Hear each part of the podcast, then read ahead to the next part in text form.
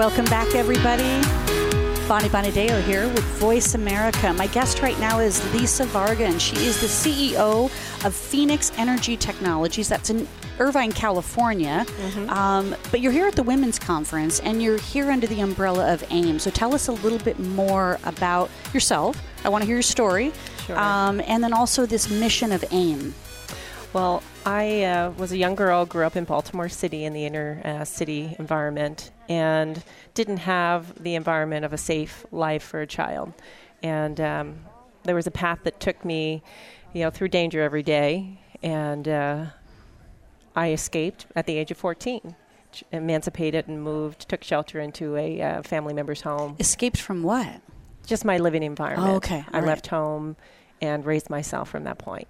At fourteen? At fourteen. Wow. Yeah. Yeah, that must have been hard. So this AIM opportunity, this organization, is it a nonprofit organization? Yes, and, and what drew me to it was, um, you know, I... being a C E O of a prominent technology company, I never went to college. I didn't have all the, the luxuries of a child bringing up um, in a in a normal home, I would say, uh, if there's such a thing. But um, just being a, a woman out there trying to uh, make them, you know, make something of themselves.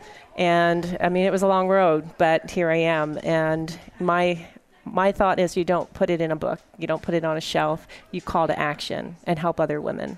And so that's where I looked at, um, God kept calling me to human sex trafficking, which I knew nothing about. Mm. And um, I was at church one Sunday, and I prayed the night before, and there was a, a visiting pastor, and mm. he introduced me to AIM, long uh, long story short. And uh, I just leaned in and, and jumped in with both feet. So tell us what AIM stands for and what is its mission. It's Agape International Mission, and um, ground zero is Phayap, uh, Cambodia. And they actually do SWAT teams to go into these brothels of these young girls who are being sex trafficked and take them out because the uh, government is corrupt there. And they bring them into a shelter, hide them out th- after they um, after they rescue them, and then they rehabilitate them and bring them and reemerge them back into society. Yeah, no. I know there's a lot of conversation going around on sex trafficking, and I think that there's this illusion that it doesn't exist, or it only exists in other countries, in third world countries. But we know that that's not true. No, that's so not true. And, you know, the the women, the girls, the young girls are obviously most vulnerable to this entire horrific process that's taking place out there. You know, I was on Facebook the other day and just kind of browsing around, and I ended up on this one post. Um, and I kind of, I just clicked on it, and it took me to some videos that were so disturbing. I couldn't imagine they were not real. Yeah. And it really opened my eyes to see that this is happening to not just girls, but there was also young boys, young boys that were involved in this. But if they're brought up in that role, they don't know any better. Yeah. So they don't know what they could do to be able to support themselves. And then, you know, being just kind of exposed to it for so long, it uh, it can be very damaging. So, so give us a little bit more insight. So, how is AIM helping? You know, to be able to kind of, you know, is it awareness? Is it putting the word out? Are you raising money? Well, I mean, right now I'm out there making sure that money is and is uh, and awareness is being Um, funnel to AIM. It is a worldwide problem. It's just not mm-hmm. in Cambodia. Um, it is a big problem. And you, you know, when I decided to take on this, it was like, what bite of the apple do you start it? And right now I'm learning. Um, but even I'm, I'm investigating the U S in regards to, um, what technologies are out there, because the way people traffic traffic here is way different than how they do it in third world mm. countries, but they're both equally a bad problem. So um, I wanted to be able to make an impact immediately at the same time while I'm learning, so we can do it in our own country. Um, because again, you know, with my story and, and, and the connections I have, we can make things happen overnight. And, you know, right here in our own country, H P is working on a technology that I'm trying to get in all the cities in the U S. I mean, if they can get that to happen, and, and the way people are trafficked in our own country, um, it's just, we'll save, I mean, amazing lives here. Um, but you're you're right when it comes to the children being raised in that environment. And yeah. they take one path or another. They either escape like me, or they just repeat the patterns over.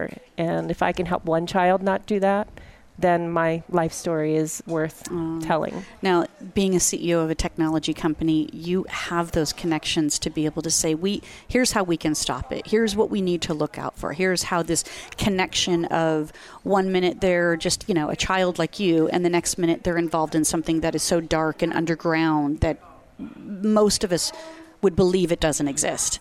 Mm-hmm. And so I love that you're doing that. And then, you know, H P getting involved. So, I mean, this is a this is a fantastic thing.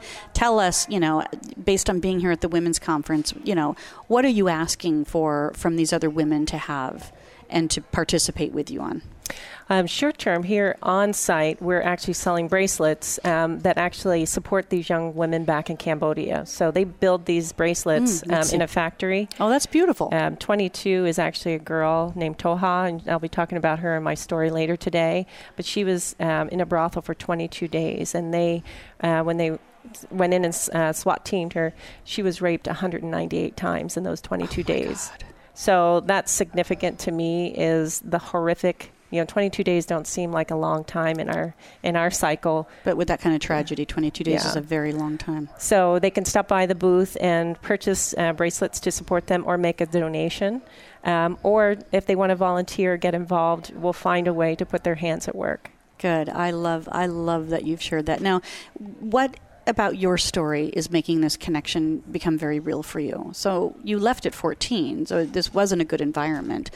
So that it sounds like there was potentially abuse and... Yes, there was definitely... Um, I I um, have sisters. I'm the baby, so I was a, a bit more fortunate that in the environment we were in, if the spouse wasn't available, then they were secondary to um, pitch hit, if you will. Mm-hmm. And um, and that was rampant through the family. You know, cousins as well, my female cousins. So, um, you know, I have very bad nightmares. Um when it comes to even a two-year-old child that has been raped. Um, but I don't remember them as a child, you mm-hmm. know, thank goodness. God has protected me, but I've seen what it does to these women. My sisters, you know, dysfunction, and um, they didn't escape. And, mm. you know, so I've, if I can save a child's life yeah. or let them know that they have a different path they can take. Yeah, then and I, I can relate to that. I mean, at five, I was sexually assaulted, and mm-hmm. Um, it kind of was buried for a really long time until you reach that point in life where you uncover something's not right. Mm-hmm. And you start to unpeel the layers a little bit, and you start to kind of piece things together as to your way of being and how that has affected you. Um, you know, and, and I, I, I'm shocked at how many women have had this kind of abuse, uh, and men and too, men, and yeah. men too, um, I'm shocked at how many are still out there with this kind of abuse, and that they don't have a way of expressing it. They don't have a healing system set up or a support system around them. Um, but these certainly are the women that can, you know, join AIM and uh, fight with you. So yeah. I love I love that that's the fight that you're in. Yeah. yeah. And everybody has a voice. I mean, you know, be it you're abused or you're in a po- impoverished area still, it doesn't mean you can't break out of that. Mm-hmm. Yeah. So tell us where people can find, um, for our listeners right now on Voice America, tell us how they can find out more about AIM. Um, you can go on to w w w dot aim dot org.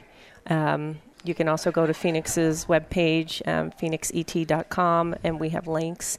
Um, and it's all over the Women's Conference, Facebook. Um, so we, we're out there. Um, so just go to that. Good. And then you're going to be doing a keynote presentation on the inspiration stage? Um, on the results stage. The results stage. Yes. Perfect. And what time is that? So that I think we can... five forty. Perfect. Good. So we we can uh, share people here that are listening to us to be able to check back in. Yes, with us. Absolutely. All right. So thank you so much for being with us today.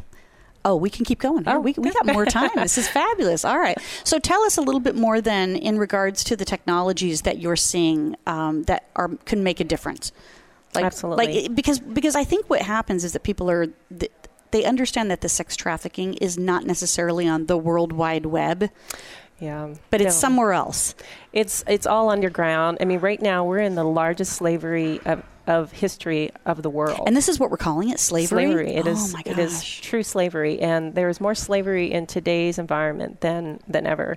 But they, they're moving around, in, here in our own country, they're moving around in public transportation. So um, there was just a, um, a, a article about a girl who was... Um, rescued on an airplane, and the flight I heard about that. Yes, I heard about that. I think that was one of the things that I saw posted, and that's kind of connected me to this whole conversation. Yeah. So there's technology that can track social media, facial recognition for these girls who are um, runaways. Um, so keep your eye out. There's going to be some things here in our own country that'll help, but you know, get involved. If you see a girl who just things don't look right, lean in and just talk to her. Yeah, perfect. See if you can help her.